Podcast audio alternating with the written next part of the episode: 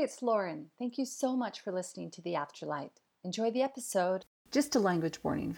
This episode has been brought to you by the Afterlight Institute. The Afterlight Institute is a community of teachers and students seeking to expand their spiritual gifts and their inner wisdom on the road to illuminating their forgotten selves offering online courses, in person retreats, live events, online expositions, and more, the Afterlight Institute is a safe and inclusive space for all. To learn more, head to theafterlightinstitute.com.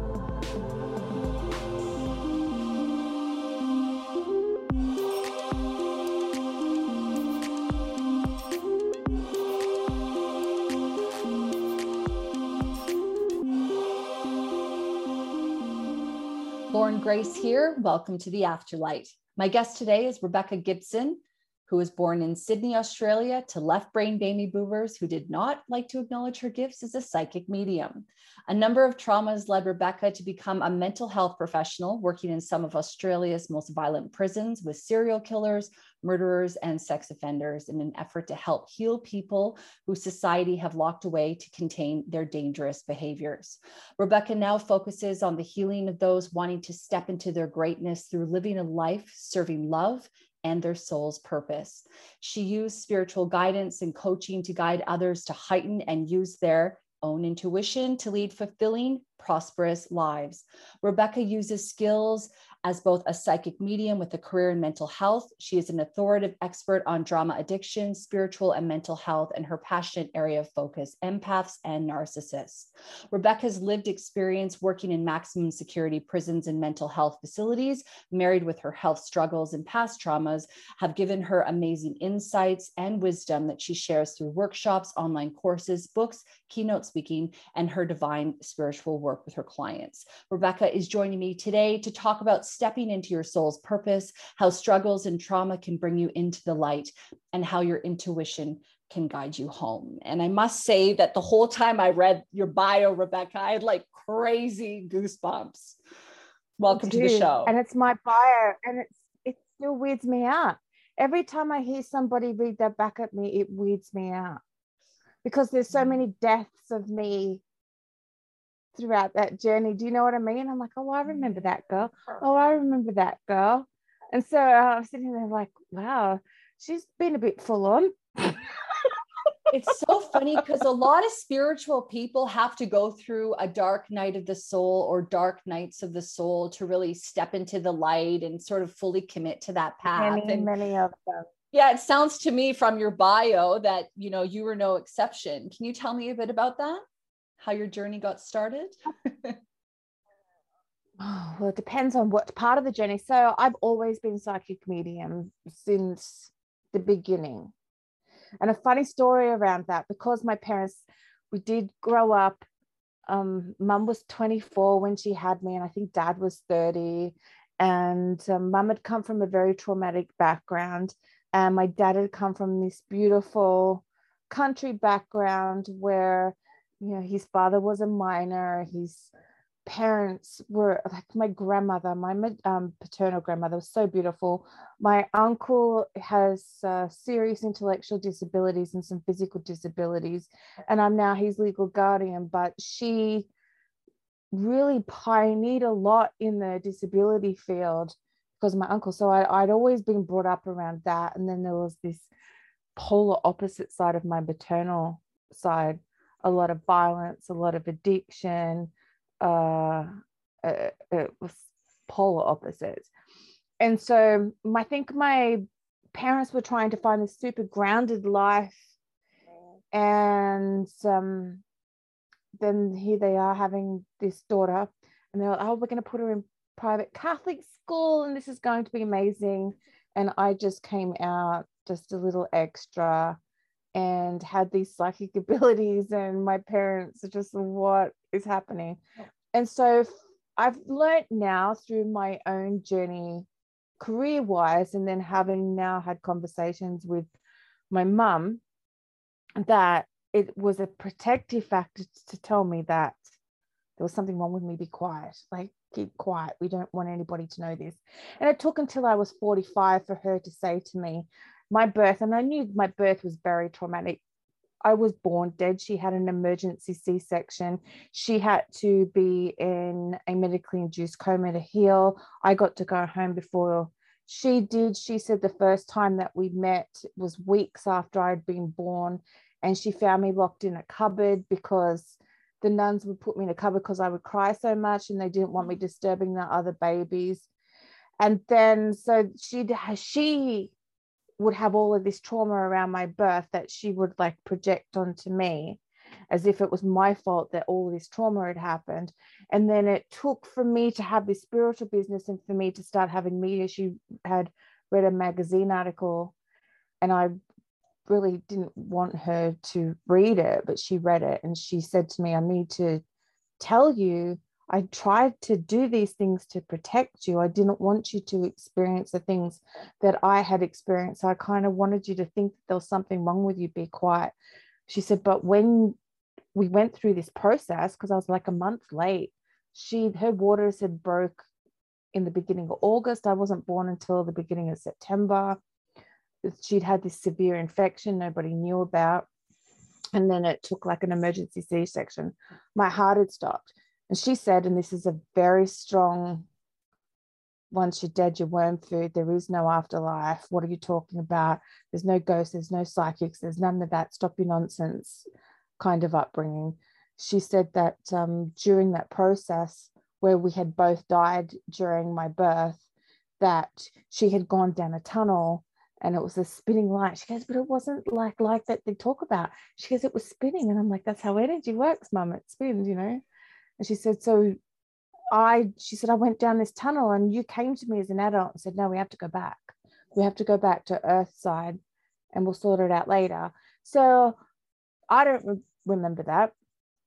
And I just remember growing up being told that I, I didn't see dead people and people weren't coming to visit me and to hide it. And, you know, growing up in the 70s and Catholic upbringing had its own nuances for lack of a better word you know you know and and i had experienced abuse as a child and i'd always had this passion because my my this is not a trigger warning for anyone that's experienced child sexual abuse during my abuse i would experience my guys saying to me you soul contracted this you'll understand this as you get older this forms part of your life journey and what you're here for.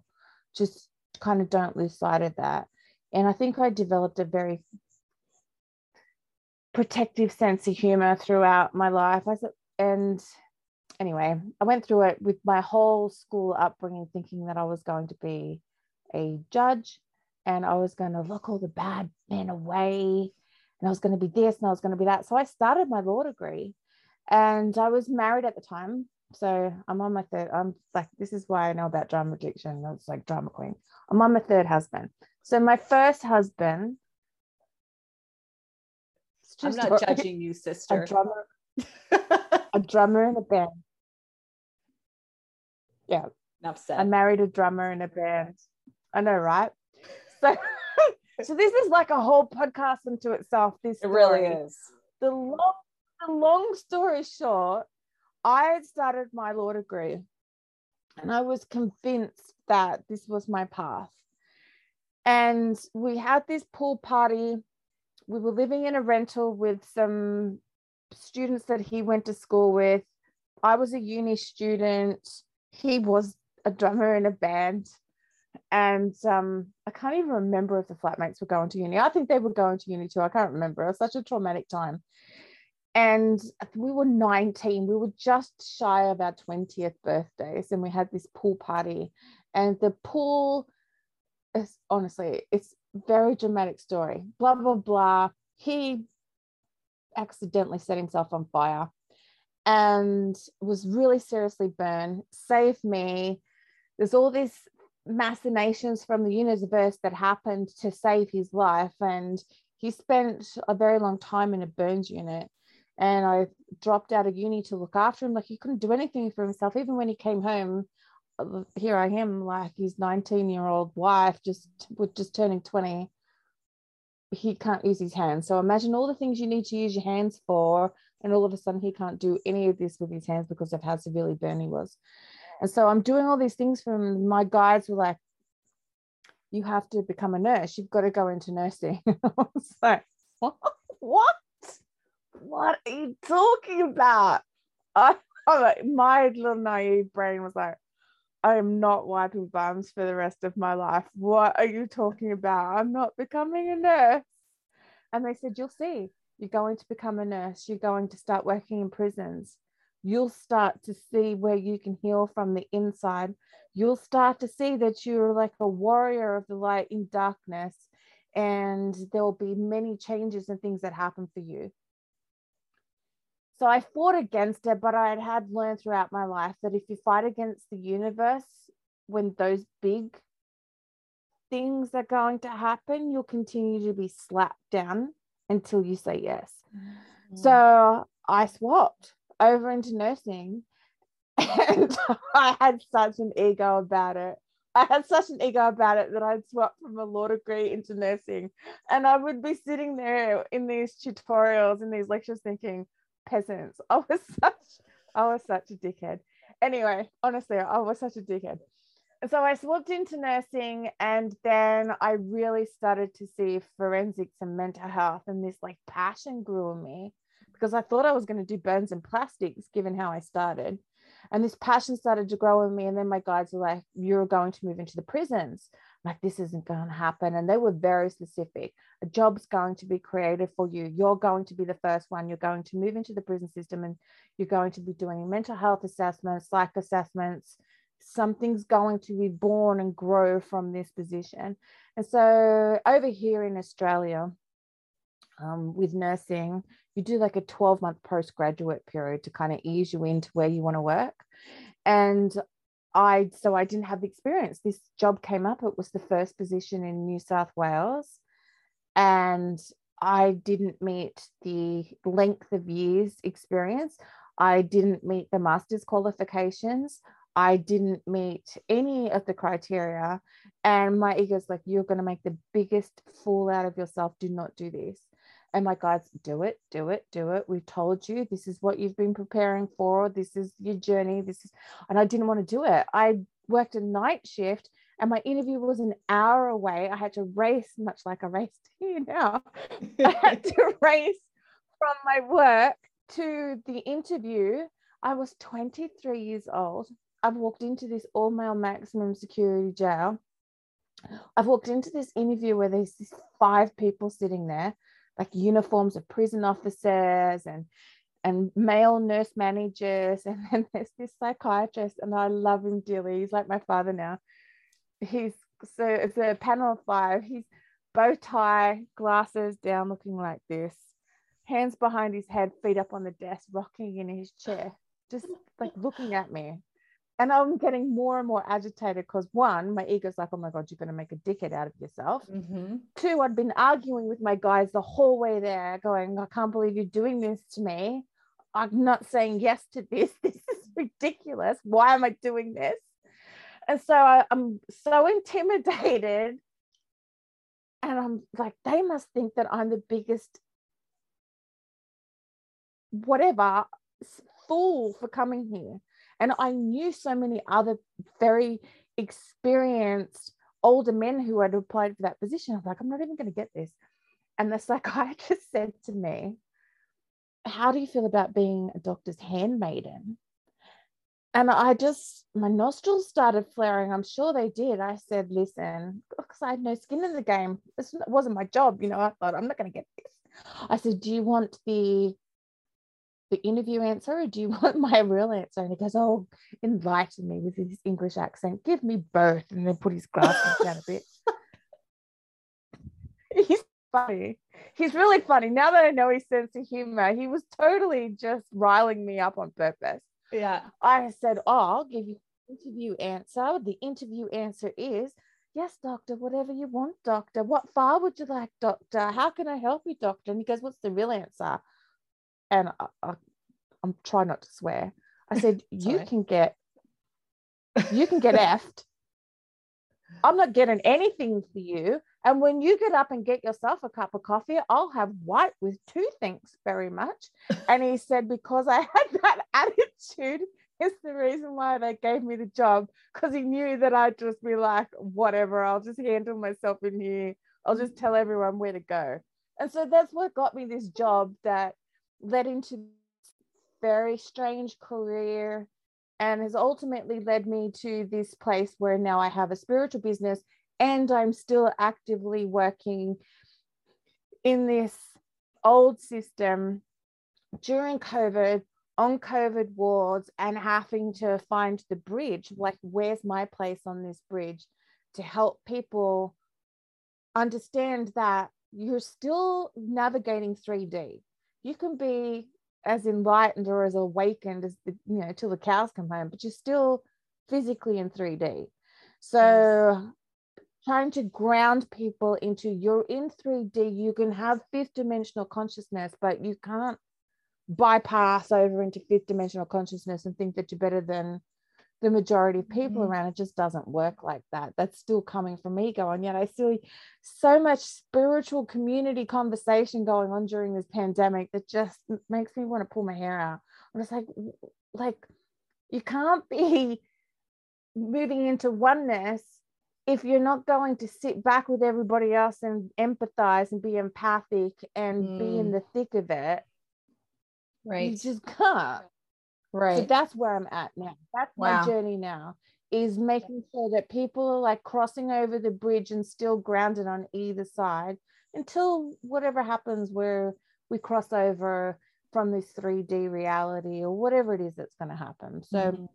wow. I'm hoping to change the narrative in psych hospitals too. Like psychiatry is a very white male dominated system.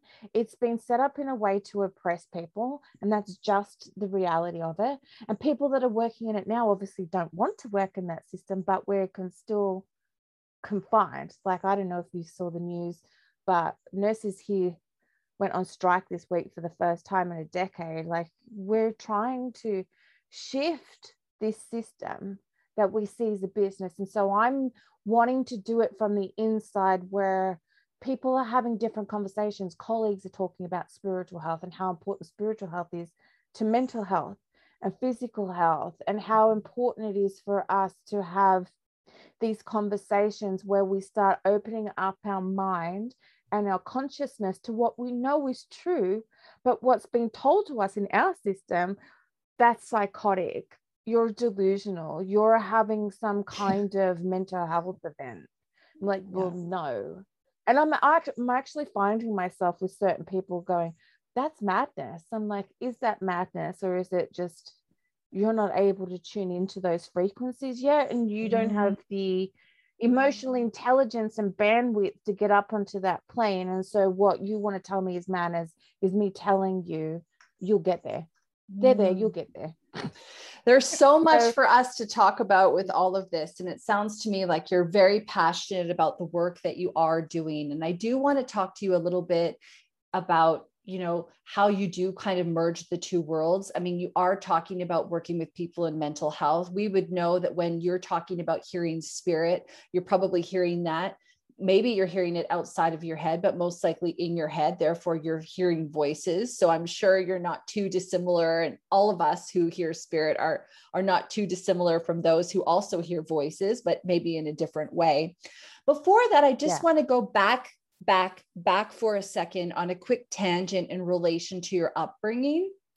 Because yeah. when you were speaking, you know you're talking about your family situation how it was sort of quite different on the paternal versus the maternal side and how you and your mother went through quite the journey together right from the get-go and i guess i was just mm. sort of wondering whether or not you feel as though we choose our parents you did mention soul oh, absolutely. previously we absolutely yeah. choose our parents and as an empath and this is like one of the things that I teach in my courses, empowering empaths.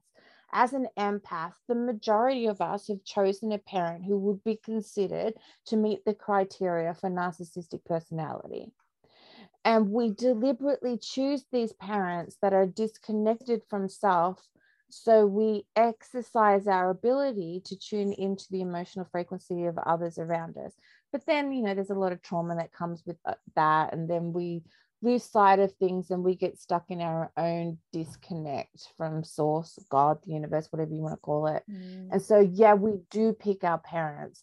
And because we tend to focus on trauma, I would be focusing on mum's side of the family, this very difficult relationship that I have with her, this very difficult relationship that I have with her father, this very difficult relationship that she had with her parents, and all the kind of the narcissistic rage that would happen if I had an emotional response to anything that she had done. Mm-hmm. Then she would tell me I had no right to have that emotional response because it wasn't the same as when she had experienced this next level of abuse.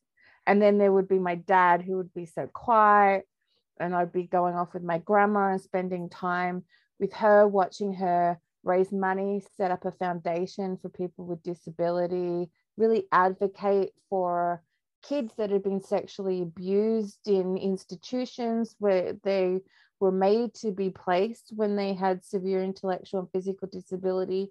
And it was such a dichotomy of like two sides of my family that really plays out in where I am now as an adult, like moving into mental health. This is my 27th year.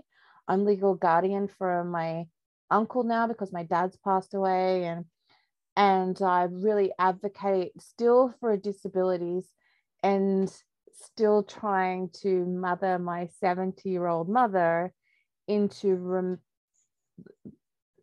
finding herself and finding a healthy relationship with herself and then with me so she can have it with her granddaughter my my daughter mm. and me being the more emotionally intelligent person in this only because I've done so much work on mm. myself like years ago when I was working on drama, drama, drama, everything was like, why is this all happening to me? Really in that victim archetype, strongly in that victim archetype, which is a big thing with empaths because most of us come here to be warriors in this mass awakening, this this thing that's happening with us as you know, Earth and all of her creatures. Empaths play such a vital role. And yet we've picked these lives and these parents that have created so many lessons and reminders through trauma that we kind of get stuck in the 3D of it and then the drama cycle and then why does this keep happening? And you completely lose sight. The veil's so strong that why do why does this keep happening to me? Mm. and then you don't realize oh I'm totally creating all of this from yeah. a place of I agree to this trauma and that trauma. this is all soul contract, and I need to remember who I am. But it's hard to get to that point. It takes those down on your knees. I don't want to play this game anymore. Take me out. Mm-hmm. And I mm-hmm. would have so many people around me kill themselves, patients, friends. Like my best friend did the most horrific thing one year, and that's really where my life started to change something happened in 2005 that was so horrific that really changed the course of my life and um, was the dissolving of my second marriage. I just had reached this point where i don't care. I got on drugs for a little while in a super volatile relationship after i nursed my dad to cross over not long after that had happened. It was a lot of media attention. It was like so much drama. It was the most dramatic point of my life. I'm like why? Why it's not me doing this. Like i don't want to play this game anymore. Why have i agreed to be in this avatar? I started thinking in terms of the game. Why am i in this avatar? Why am i choosing these places? Why am i choosing these lessons? And it took something so horrible for me to start to think i've got to look within because i can't every time I look without it, it's just war and mayhem. Mm. I've got to find somewhere else to go because I don't want to kill myself because of the devastation that it leaves. So mm. if I want to check myself out of this game, why? If I want to check myself out of the game, just find somewhere else to play. Yeah. So that's what I did. I went with him. I guess I'm sort of hearing from you that you've had all of these, and you sort of alluded to it even when I read your bio earlier, that you've had almost all these little micro lives within the one life that you're living and Yeah. all of these different influences and all of these different paths that you can choose to go down. And yet at the very beginning you talked about identifying as a psychic medium from the from the get-go. So was spirit always sort of there in the background? Did you sometimes quiet the voices? How did it sort of show up for you? And how did you decide to start to listen to it? When I was little, it was seeing, seeing and hearing people talking to me. As I started being told there's something wrong with me and you need to be quiet about that, which now mum says you were saying things that was very obvious you were psychic and things were not going to be good for you. So we told you to be quiet. Um, it took until my grandmother passed away and my parents didn't want me to go through the trauma of her having cancer and they sent me away on holidays um, with my mum's family. And the day that she died, well, the, during the night that she died, she came to visit me in my sleep. We had this big conversation and woke up in the morning. It was there. I was staying in a caravan park um, with my auntie and uncle and my cousins. And it was the first morning. Everyone got so excited. They were waking everyone up. Dolphins had come into the beach. So we all raced up to the beach at sunrise because there was dolphins. And I turned around, I said to everyone, Oh, my grandma died.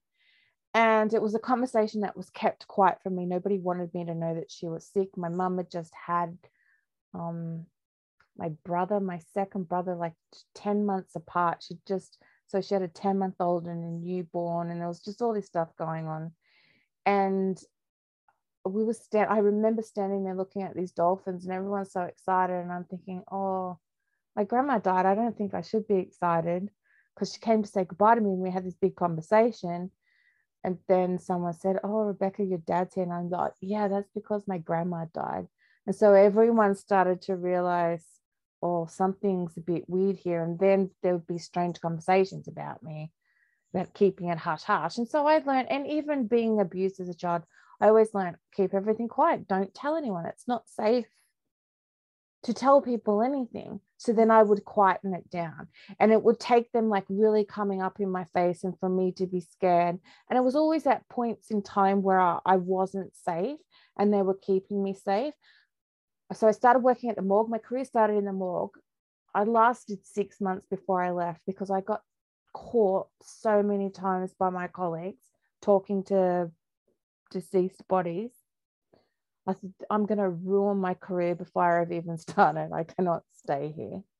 So I left, and it wasn't that long after that I started working in prisons. And I walked in so much in it, like as an empath, walking into that environment, like serial killers and murderers and sex offenders Yeah. and ah. stuff. It was so oppressive, the energy. And then just the 3D stuff of being a young 23 year old female with this avatar walking into a male maximum security prison. Mhm. It just, there was like a lot going on, you know? yeah. And so I just would try and shut it down. It would kick in, like my guides would come through very strongly when I'm in danger. But any other time, I'd be like, no, no. And then because I was doing that, my physical avatars started to get really sick. Multiple near death experiences, lots of different things happened to me while I was there.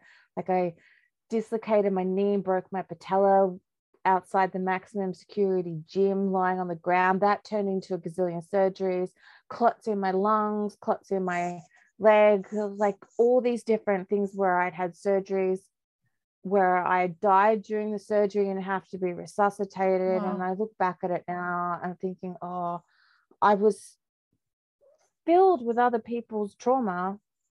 And I had no idea that I was an empath. I didn't even know what an empath was. Mm. I was trying to be extremely left brain and not have any form of spiritual health going on.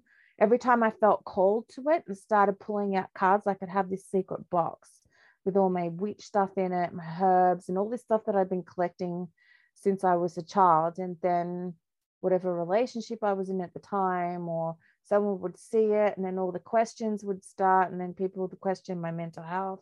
And so then it'd all get put away Mhm. again Mhm. and I just didn't have that kind. And no, like in the nineties and stuff, no one was talking about empaths. Yeah. It wasn't a thing.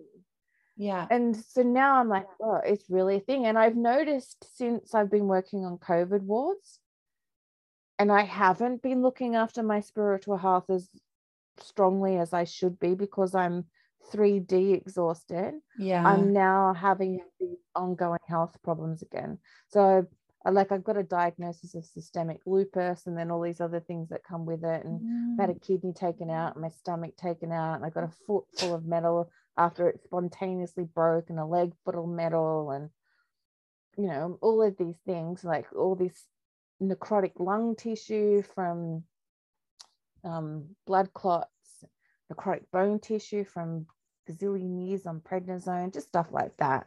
So it's I m- my avatar and I we don't get along so healthily Mm. because I do ignore when I shouldn't at times that spiritual health. And then when I'm really like focused on it, life's super great.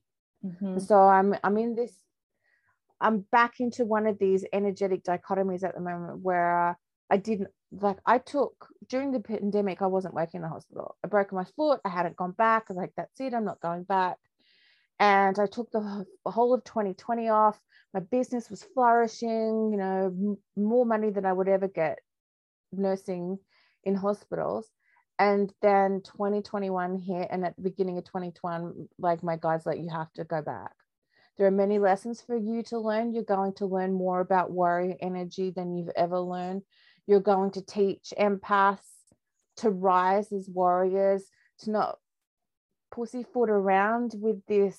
Oh, I've got a crystal, and oh, I have these moon circles, and all the stuff that I had been doing that I see other, especially white women, doing now. I'm thinking this is just surface level crap.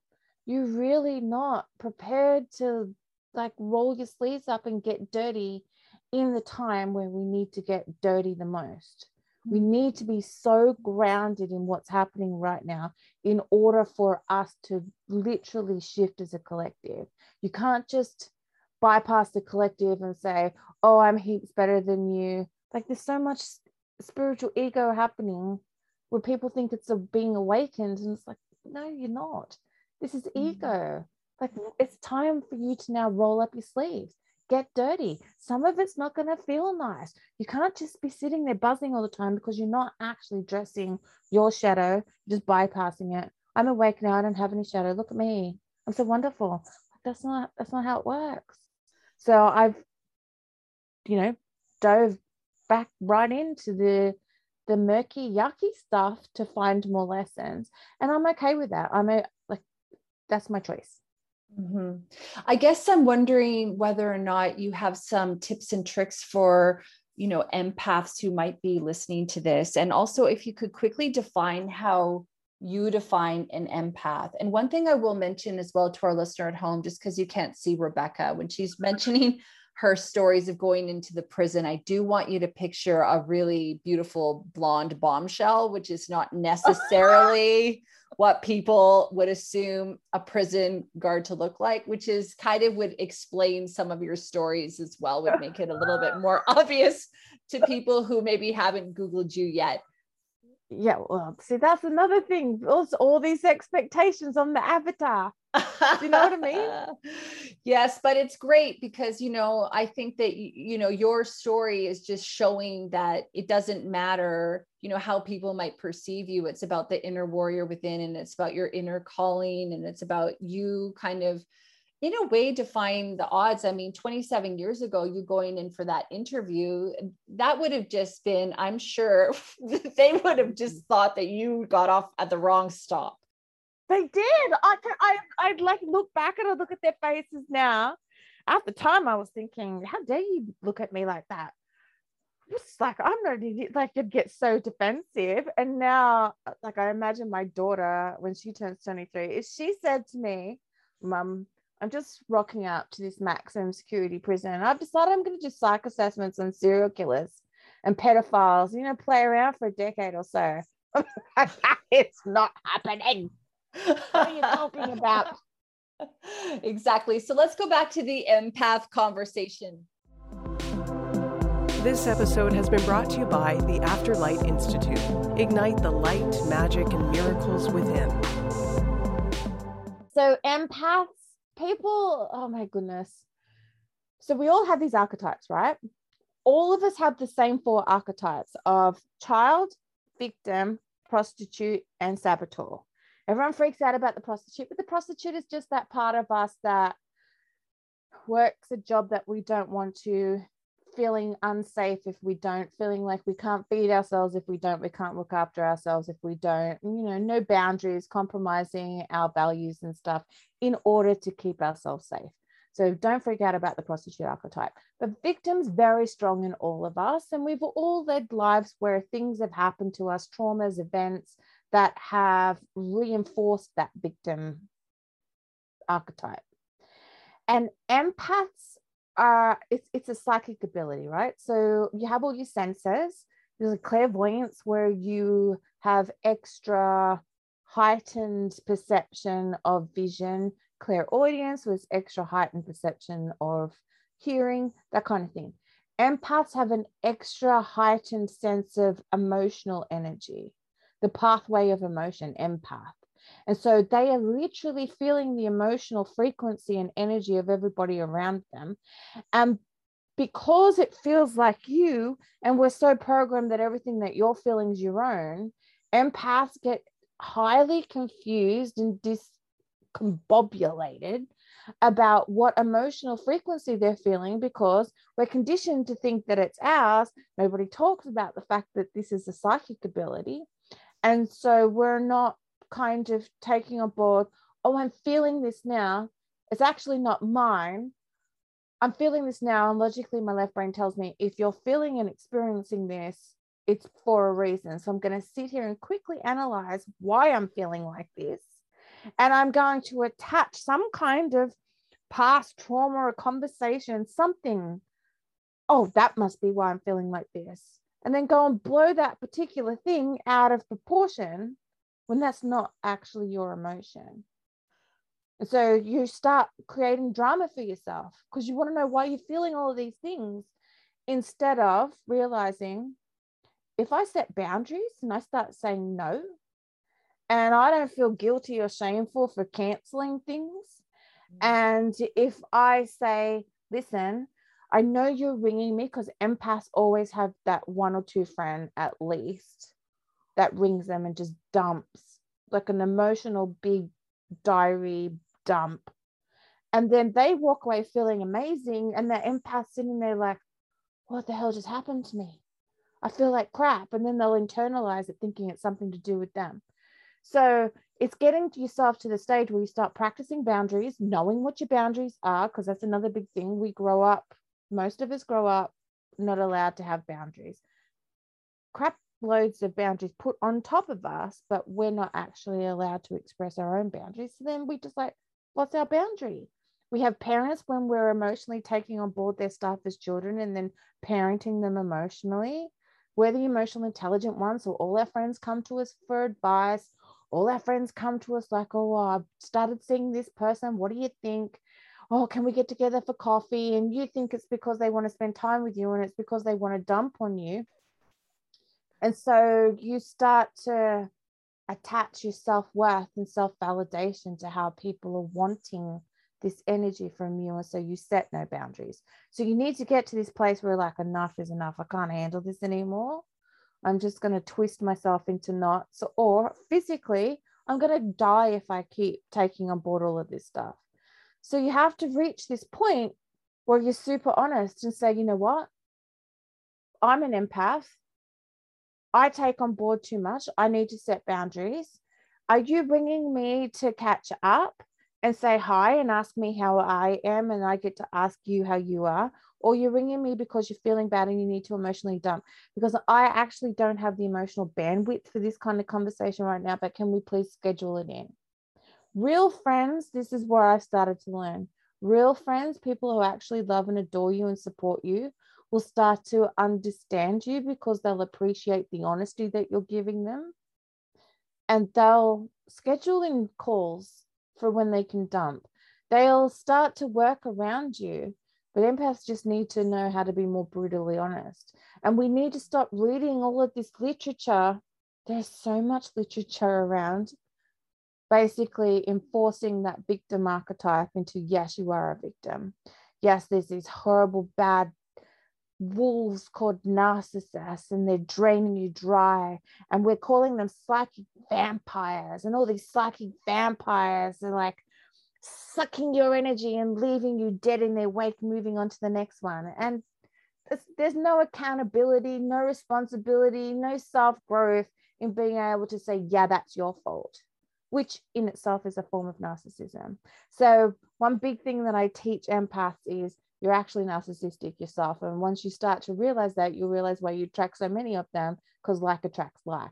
Once you start realizing your own narcissistic patterns, and then you're like, holy crap, I need to like go within and stop being so disconnected from self that I need validation through others by not setting boundaries and and allowing you to do and say whatever and then finding some scrap of gold about I can feel this way about myself.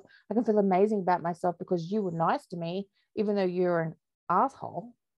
Once you realize that that's your form of narcissism, and you can go within and validate yourself and love yourself and feel safe setting boundaries and start to release the shame and guilt and work on forgiveness and do all of this stuff, this inner alchemizing, I don't want to say work, inner alchemizing, then you don't attract relationships like that. And the ones that you do have that have been like that shift and change. And the people that truly love you will shift and change and evolve with you. And the ones that don't truly love you and will just in it for the ride of how it made them feel will just start to drop off. And that's okay. Hmm. I guess I'm wondering, like listening to you, you could probably talk about a thousand different subjects and you know without any prompt from me you just are so passionate about everything that you're saying. I i really would love to know from you rebecca you know what are some of the biggest life lessons that you've learned along the way? I mean you've talked about protecting your energy you've talked about blocking out your spiritual connection but then opening up to it again. You realize the connection when you're not in line with source and clearing and cleansing your energy and the implication that has on your health. And I guess I'm kind of wondering are these all part of the life lessons that you've learned? Do you feel you have some core ones where you're like, damn, I wish I knew that earlier, but I know it now that you might be able to sort yeah. of share with our I wish I knew that. I wish I knew that spiritual health was just as vital as mental and physical health. I wish that, and we're moving towards that. I wish we were in a system where spiritual health was considered just as vital. Mind, body, and soul, we are souls. We have spiritual health. We're spiritual beings experiencing this human experience. And so, if you want to keep your physical avatar healthy and you want to keep your emotional mental health healthy, then you have to have good soul health, good spiritual health. And the best ways to do that are starting to connect in with your higher consciousness, which is your soul. So, understanding consciousness, physical body is subconsciousness. Subconsciousness is kind of like the computer, the hard drive, takes in all the coding, takes in all the information, all the experiences, and goes and stores it in your hard drive. And that's your subconsciousness.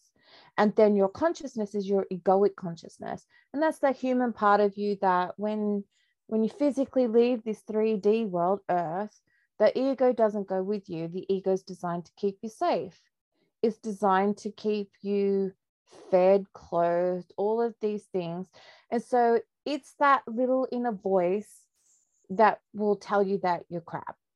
Will tell you that, oh my God, you're so dumb. You're so this, you're so that. Or it'll elevate you into this place of you're better than everybody and nobody's as good as you and that megalomaniac kind of I don't want to say the person's name, but there's a certain celebrity at the moment where everyone can see this massive ego on display because he's just burning his whole life down while he's doing it.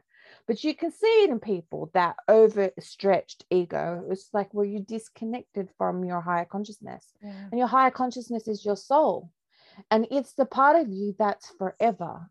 And it's the part of you that knows all the life experiences that you've had. It knows which different star systems you've had experience in. It's the bit that contains all the data from all the life experiences, whether or not they be in the past or the future. And I say that in inverted commas because there's no such thing as past or future or time. so it's like it's the it's that database that essence of you that is completely connected to source energy knows that it's source energy experiencing self as lauren or rebecca or it's it's that part of you that intelligence that unwavering intelligence of you know high, your higher consciousness. And so that's the part that you want to access the most. That's the part that you want to drive your life. Mm. and it will drive your life into your husband being burnt ends up being this career working with serial killers. Do you know what i mean?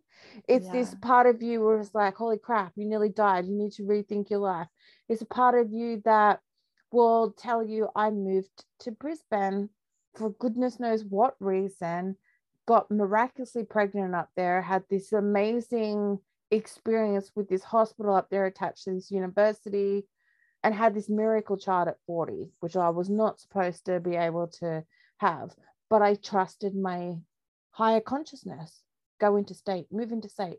All of these strange things that have happened to you that make no sense sometimes at the time, but you know that it's coming from that higher place of your intelligence, that place that comes from pure love. You're like, yeah. this is the universe, God, source, pure love, whatever word you want to put to it, this frequency that's moving through me is my compass, and this is where I need to follow it. And so once you understand that that's your spiritual health, then you have to start looking, well, how do I connect into that? How do I navigate my way into it being the reasoning voice of my everyday existence? And so you need to understand things like frequency. So I've studied lots of stuff around quantum physics, frequency, how the field of energy and stuff works. Um, there is a, an amazing quantum physicist called Todd, Dr. Theresa Bullard, who has this beautiful grounded way of explaining the quantum mechanics behind um, spirituality and psychic abilities and stuff. So I highly recommend looking at her stuff. But it's kind of looking at, okay, I want to ground my energy, pull your frequency back into your 3D and grounding it into the earth, making sure that you're connected into the earth. Is finding a way to quieten down that egoic consciousness, quieten it down and be able to hear the difference between your ego talking to you and your higher consciousness talking to you.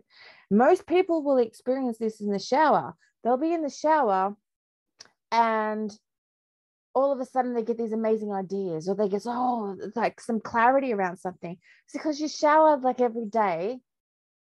Maybe every day some people i don't know. But you shower every day and your ego is like oh god this again so your ego shuts up for a minute because it's bored it's just like oh i can't want to do this and then your soul like this is what my soul says oh my god i thought that bitch had never shut up listen blah blah blah blah blah because all of a sudden ego's gone quiet so it's these experiences. You don't have to sit cross legged on the floor with your fingers up in the air, meditating, picturing all your chakras. You don't have to do any of that. You don't have to be doing yoga. You just need to make sure that you're doing something that's activating your right brain because mm-hmm. we're so left brain orientated. But like if you start to activate your right brain as much as your left brain, you deliberately try and create balance, it activates your pineal gland and your hypothalamus, which activates all these chemicals that start to open up your consciousness more. Like there's this whole science behind it. But what you want to do is find something meditation, guided meditation. I find that easier.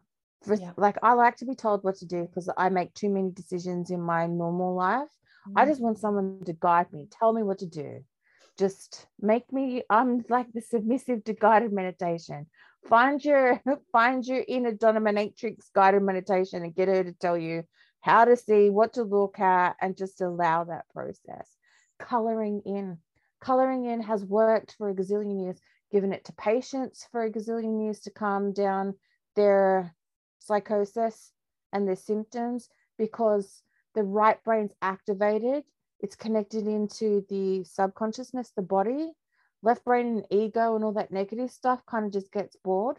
And coloring in kind of starts to trigger this creative, nurturing, feminine side of us, which is much easier for our higher consciousness to communicate to us through that frequency. So, coloring is an amazing form of meditation. There's things like mindfulness, going to the beach if you're lucky enough to live near the beach, roller skating or running or walking. I mean, uh, people run for fun. I personally don't understand anyone who goes and runs for fun, but I know there are people that do. They do. This is their meditation. I don't get it, but they do. but just something that you know your mind quietens down. So you're doing that and grounding and just starting to cut out negative drama like gossip, mm. the news. Like go on a drama detox. I don't want to watch the news anymore unless it's something important. I don't want yes. to answer the phone to that friend that's just going to ring up and bag everybody. I don't want to go and have coffee with such and such when I know that they're just going to whinge about everything in their life and not listen to any advice or like i'm i'm removing myself and detoxing myself from all of this negative stuff until i can find my inner voice. And then i'll start to slowly introduce some of that back because i'll find myself steadier and stronger with being able to listen to my own higher consciousness. And then that's the most important thing that starts to move us on our path. It opens up so many things around you new relationships, new opportunities, new ways of making abundance and prosperity in your life. Miracle kids, like so many different things come from being able to find your higher consciousness voice, ground yourself, and then start introducing things like gratitude and forgiveness because it's frequency. Gratitude is receiving, forgiveness is releasing.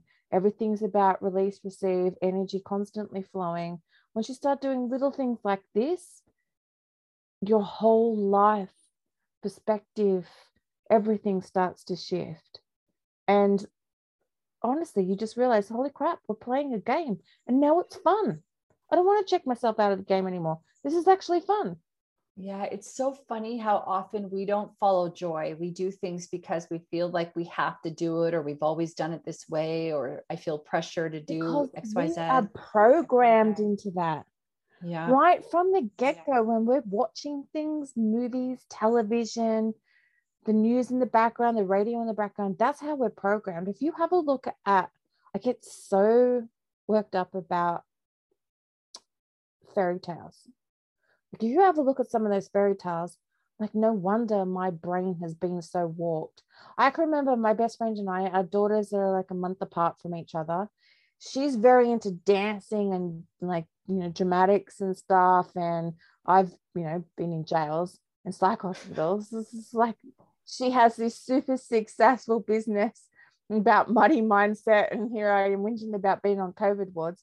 Like there's all of this dichotomy stuff she said, let's take us to see Beauty and the Beast. And I don't really remember Beauty and the Beast very much from when I was a kid. So we went to the live stage production of Beauty and the Beast. And the girls were so excited, and my friend was so excited because you know the costumes and it's a live production. And then I'm like, this is Stockholm's. What the hell is going on here? She saves her father who's been kidnapped and now she's in a cage and she's being allowed to come out and eat and this monster's telling like what is this nonsense we're feeding our kids? This is why pedophiles can get away with what they're getting away with. This is why women get themselves into domestic violence relationships. This is why we're constantly suppressing ourselves because this is the bullshit that's been fed to us right from before we could even read it ourselves. It was read to us I never realized it is Stockholm. Beauty and the so Beast. Bad. Oh, so bad. Sleeping Beauty. Yeah. Hello, date rape. Cinderella. Oh, your your mother died and your father just gave you up for some woman. Now you're being abused and he doesn't even care. And now some prince is going to save you because, oh, you're pretty. Like it's ongoing. The Little Mermaid. oh, I love being down here. I love everything. Oh, but I like that man. So I'm going to give up my freedom of being able to be wherever I am. And I'm I'm going to have these legs. He might kiss me, but I'll never be able to speak again. This is in our program before we can even read this crap wow. ourselves. Wow. So and where this do we boys like this isn't just a girl thing either. This is boys being told, save her, rescue her, be aggressive with her. Don't show emotion. Just come in because she's in distress. So any tiny little thing that you do, just give her a kiss. It's against her will. Hey, she's not even awake. Just kiss her. She'll be super grateful and she'll love you forever. It's all of us have been programmed with this bullshit white patriarchal male crap. Wow. Wow. I, I saw it in people. People, how can you work in jails? How can you work with pedophiles? How can you work with serial killers? How can you work with murderers? Look at all this domestic violence. And I just see this programming over and over and over and over again. And yet we want to demonize these people. We want to demonize these people for being part of the very system that makes us feel like we're a victim to all of this, also. Wow. It's just this is why we need to have these very frank, open conversations that are super uncomfortable. I'll probably get some backlash along the way around what I said, but unless I'm saying it and unless people are talking up from these places of darkness and saying, hey, this is what's really going on, then we're not going to evolve into these enlightened spiritual beings that we want to be. Well, it's pretty fascinating. And I will say that I'll never look at fairy tales quite the same way after listening to you. So, uh, but I'm happy for that, you know, in a way. And I think a big part about what I've learned from you in this last hour has been about, you know, not letting life get you down, looking at the experience, learning from it, and persevering and moving on. And I think that when you have someone like yourself who's a warrior woman and who's, you know, catalyst for change, I mean, I find it to be refreshing and, and inspiring because we don't all want to be the same and we do need to have different perspectives and we do that's how we learn isn't it and evolve in our soul and you know all those tips that you're talking about reconnecting with your soul's energy are so key to also help you to discern what's truthful for you. Exactly. Yeah, exactly. We're at the end of our hour already, Rebecca. it's like blink and it's done. what I'd love to know, you know, there are so many things that we could have discussed today. I had about 15 questions that we didn't even get to, but I know that, you know, I always trust spirit delivers what you know the listener at home is hoping to hear and what you feel called to speak on is always going to be the right thing so i guess i'm wondering if there's anything that you wanted to mention or bring up that i didn't ask you or you didn't have time to share how can people get a hold of you? How can they find out more? And i guess i kind of want to see whether or not you can kind of say a couple things to kind of help our listener at home maybe feel a little bit more i don't know i just think right now we're ending on the whole fairy tale thing and i feel confused. Maybe we need some kind of uplifting motivational moment. All right. Bring it. So go to my you can find me on my website, which is my name, rebeccagibson.com.au. It totally needs updating. So I think the best place to really get an understanding of what I'm hoping to sh- share for people is on my YouTube channel, which I should pay more attention to. Golden Goddess TV is the YouTube channel. And I have downloaded meditations on there, like ones that I've downloaded and channeled and put together. There is a five day, this is like a, was a really huge thing for me to put out. The beginning of the pandemic, when I still wasn't telling my colleagues at the hospital that I had this business as a psychic medium, because, you know, that's a whole conversation. I have a five day free and don't do like two days at once because they're a little bit much. It's a five day free soul activation. And in these soul activations, I introduce people to light language.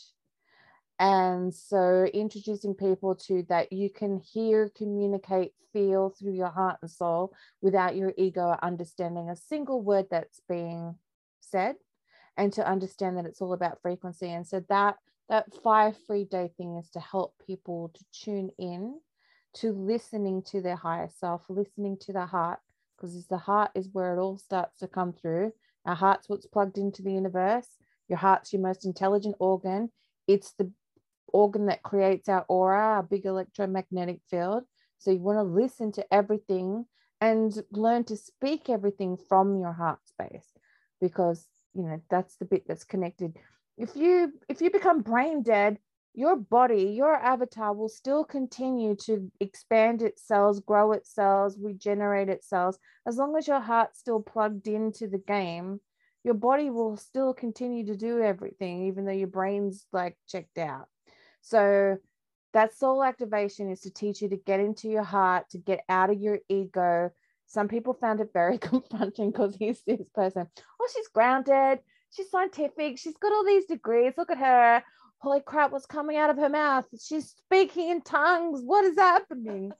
but it's not. It's so awesome. that's a that's a good place for people to start to see that I totally took myself out of my comfort zone to post that in the public arena. Yeah and I'm taking myself out of my comfort zone because I want everybody else to take themselves out of their comfort zone, for everybody else to live their truth, to come from their heart.